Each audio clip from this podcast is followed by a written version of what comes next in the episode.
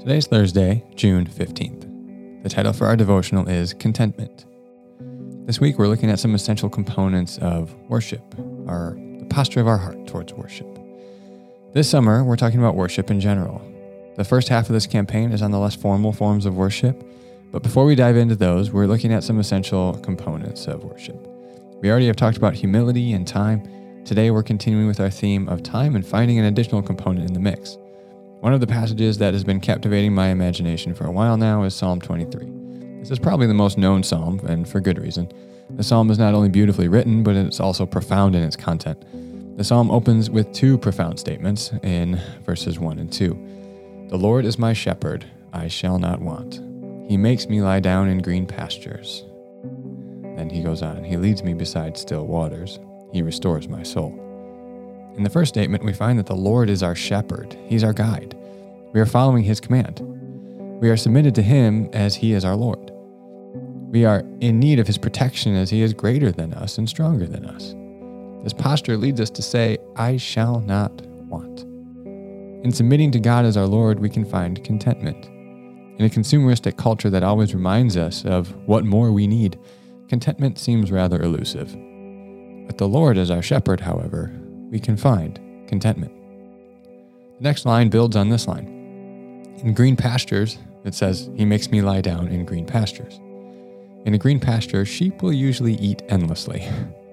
The image then is of one being so satisfied by the Lord as our shepherd that we can lie down in the green pastures. We can be content and rest, even when there is abundance to be had all around us. In this calm, psalmist says, God restores our souls. This is reminiscent of Jesus' teaching in Matthew 6, verse 25. Therefore, I tell you, do not be anxious about your life, what you will eat or what you will drink, nor about your body, what you will put on. Is not life more than food, and the body more than clothing? Stopping, unhurrying your life, as we talked about yesterday, is also a practice that produces contentment. Notice the, the general vibe of Psalm 23. It's very calm, very peaceful, it's very unhurried and restful.